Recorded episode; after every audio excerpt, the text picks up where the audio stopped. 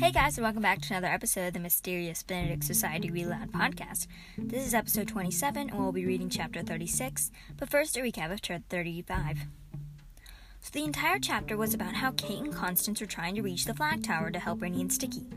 Constance was being her usual self by lagging behind and complaining, and Kate was using every single ounce of energy she could to muster to reach that flag tower. There were a lot of bumps in the road, including a whole lot of executives, and in the end, Kate hoisted Constance up to the tower, and she stayed on the ground to deal with the executives all by herself. So hopefully, Kate will be okay. Okay, that's the recap of chapter 35. Let's read chapter 36.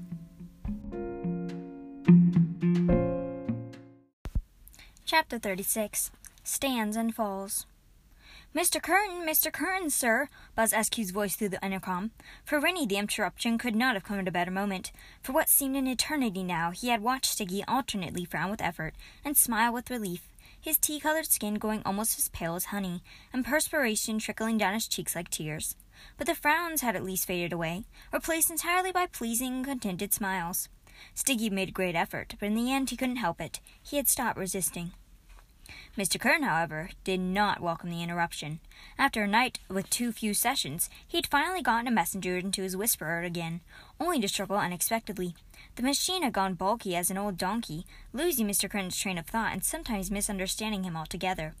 Usually the mental effort for him was speaking to a telephone and hearing his own voice in the receiver, but this session had been like hearing himself through a stickety radio. It was the boy, it must be and Mr. Curtain had just begun to suspect that George was an unfit messenger after all, that in fact he might be untrustworthy, when the session improved. The boy's mind grew more receptive, and the whisperer's wrinkled messages straightened, and Mr. Curtain had at last settled into some real productive work. He was just finishing the session when the interruption came. Mr. Curtain, please, sir, it's an emergency. Rats and dogs, Mr. Curtain said furiously, thrusting off his red helmet. Behind him, the cuffs and the blue helmet freed Sticky, who rose, wobbling, in a state of weak confusion. Reynie leaped forward to support him. What is it, SQ? Mr. Curtain said, pressing the intercom button on his wheelchair. It had better be important. It is, sir. Two students are trying to break into the tower. He closed his eyes, his heart sank. The executives knew what the girls were up to, and SQ was already outside the door. It was all over them. And this, after all this, after Sticky had been so brave, had tried so hard two students, Mr. Curtain was saying. By students you mean children, do you do not? Um, yes, sir, came SQ's uncertain reply.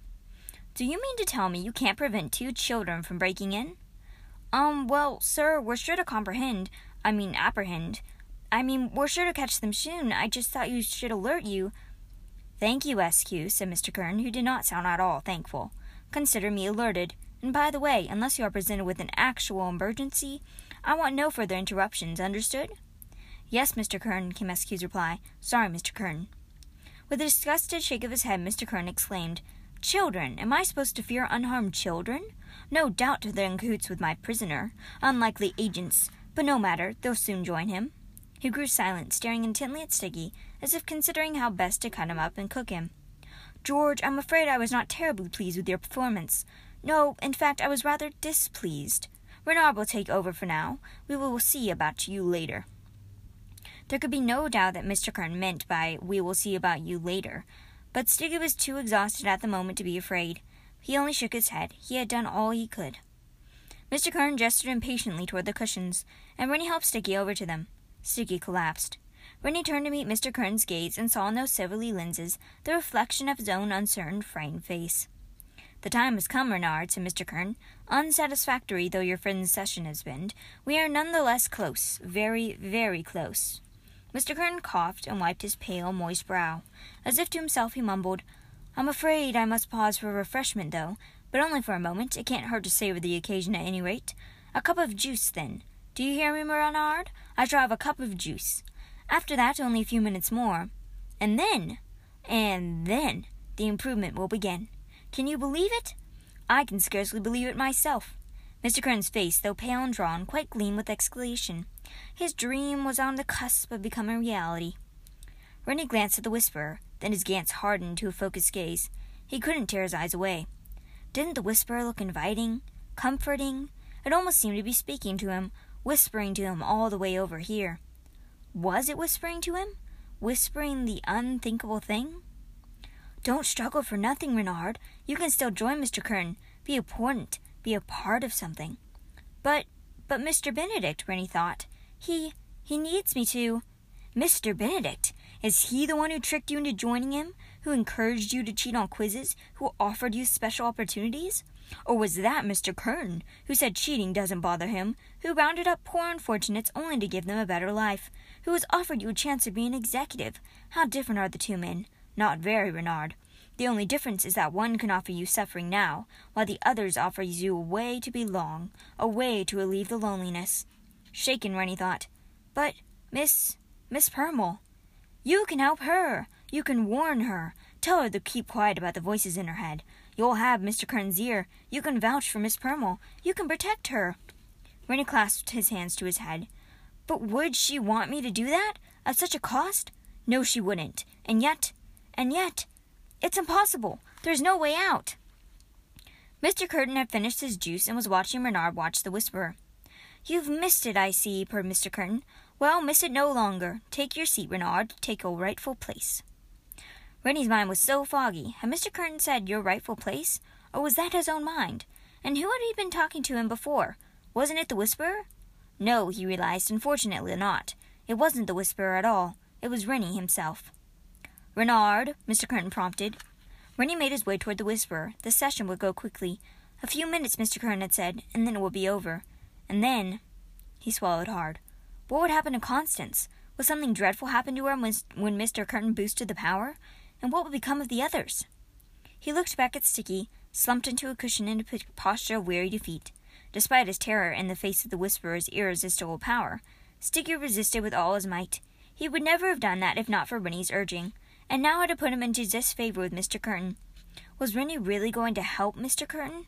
It would be a betrayal of their friendship, and Kate, to think of what they'd been through together, and the risks she'd taken. The Thalger Curtin.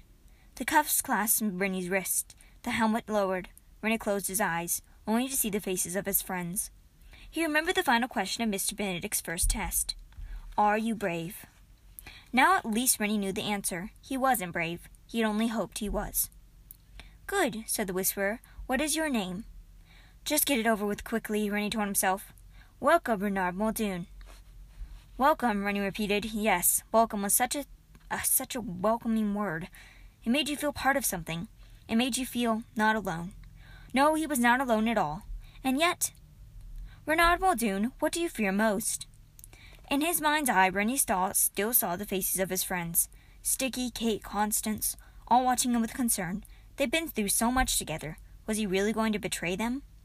You can never be more alone than if you betrayed your friends, Reynie said to himself. Instantly, the whisperer's voice said, Don't worry, you will never betray your friends. You are brave enough. Reynie was so startled he almost laughed aloud. The whisperer was too perspective for its own good. At the most important moment of all, it had just given him the encouragement he needed, the encouragement to help him fight it. Let us begin, said the whisperer. Reynie was flooded with a terrific sense of well being real well being, not an illusion at all. He would not betray his friends. He knew that now. He had confronted his worst fear, and now it was gone. No need for the whisperer to deny it. There was nothing left to deny. Let us begin, the whisperer repeated. Reynie braced himself. Let the worst come. He would be brave enough to resist, and he would not be alone. Let us begin, the whisperer repeated more insistently. Not just yet, Reynie thought. Let us begin. First let me polish my spectacles, Reynie thought. Let us begin. Not without my bucket, Reynie insisted. He heard Mr. Curtain muttering behind him. Let us begin, let us begin, let us begin. Rules in schools are for tools and fools, Reynie thought. And then, as if he had conjured her, Reynie heard Constance's shrill voice. It was perhaps the first time he had ever been glad to hear it. Help! Open up! Let me in! Pah! sputtered Mr. Curtain. What is wrong with this infernal machine? And now another interruption. Where is that voice coming from? From the window, said Sticky, who looked every bit as surprised as Mr. Curtain.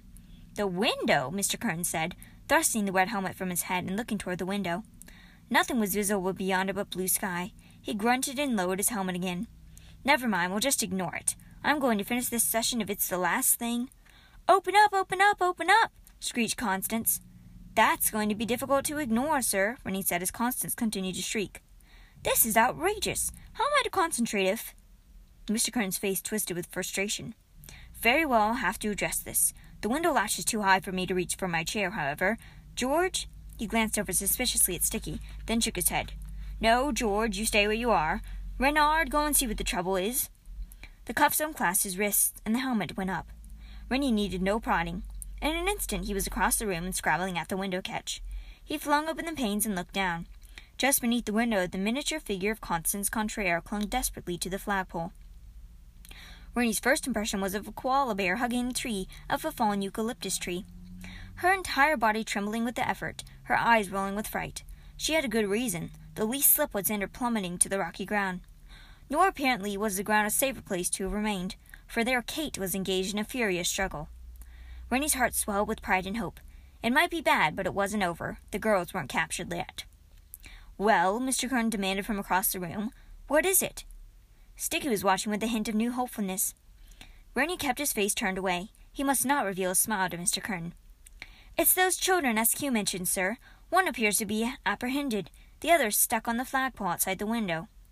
Mr. Curtain seemed unsure whether to laugh or snarl. Go ahead and haul him inside, then. This will be our last interruption. It's a girl, sir, Reynie corrected. Sticky, can you help me? Sticky, having recovered a bit of strength, came over to hold Reynie's legs as he reached down and lifted the frightened girl through the window. Well, well, well, Constance Contraire, said Mr. Benedict with apparent not Mr. Benedict, sorry, said Mr. Curtain with apparent satisfaction. Just as I suspected. I knew all along you weren't to be trusted. In fact, I would have taken care of you long ago had it not been for He gave a sudden start, whipping off his glasses to reveal his bright, bright green, horribly bloodshot eyes eyes quite flaming with angry realization. Had it not been, he repeated, turning those eyes now from Reynie, for you. Mr. Curtain threw his silver glasses to the floor, as if without them he would have seen the truth much sooner. And then, to the children's great confusion and horror, the fearsome man unstrapped himself, rose from the wheelchair to stand at his full alarming height, and strode across the room to seize them. Kate Wetherall, meanwhile, was fighting for her life. Martina Crowe had been hopping for just this sort of occasion, an opportunity of to exact revenge from past humiliations. And now Jackson and Jillson, never the most delicate creatures to begin with, were equally determined to knock Kate about, having been embarrassed, not to mention bruised, by her bucket. Kate might be clever and quick as a fox, but she was weary for now, and now one among the hung- hounds. Still, she had managed to inflict some unpleasantness. In addition to the knot on Jackson's head, his pointy nose was swollen and red, where she'd pinched it to encourage her release. Jillson's ear was ringing painfully, the result of a well placed elbow, and Martina had been rebuffed by an excruciating skin scrape. The executive circled her more warily now, looking for the right moment to renew their attack. Kate crouched watching them carefully, her lasso at the ready. For once, Constance had followed Kate's advice, had untied herself so the executives couldn't lank her down, and the rope was now free. The others circled and circled, eyeing the lasso, looking for a weakness, but it was Kate who saw one first. Martina, taking an awkward step, was slightly off bounds. Kate fiended to the side, moving as if to flee. When Martina lunged to stop her, Kate snared her ankle with the lasso and jerked her off her feet.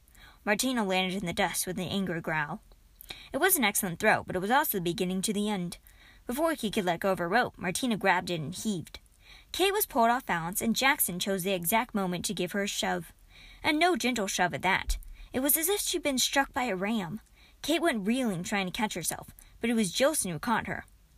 The next few minutes were wretched ones indeed.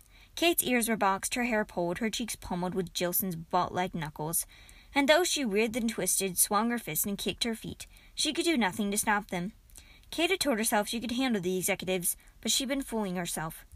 Just as she had fooled herself for so long. She couldn't do everything by herself. She realized that now. Kate stopped struggling. Why struggle? She was of no use to her friends now, herself, or anyone. She was completely overcome, helpless, and alone. The bitter irony wasn't lost on Kate. The moment she'd finally admitted to herself she needed help, there was no help to be found. As if reading her thoughts, Martina hissed. Now you realize how outclassed you are, don't you, Wetherall? I don't blame you for giving up. Don't kid yourself, Martina, Kate mumbled through her bloody lips. I'm just taking a nap while you yammer on. This infuriated Martina, and as Jackson and Jillson re- redoubled their grips on Kate's limbs, the raven haired girl prepared to unleash her most vicious attack yet.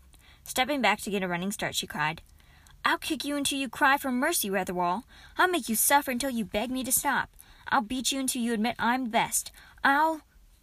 You'll do no such thing, said an unfamiliar voice, followed by three successive swit swit swits, upon which Martina's eyes crossed. Jillson and Jackson sighed, and all three collapsed upon the ground unconsciousness, dart feathers blooming from their shoulders as if by magic.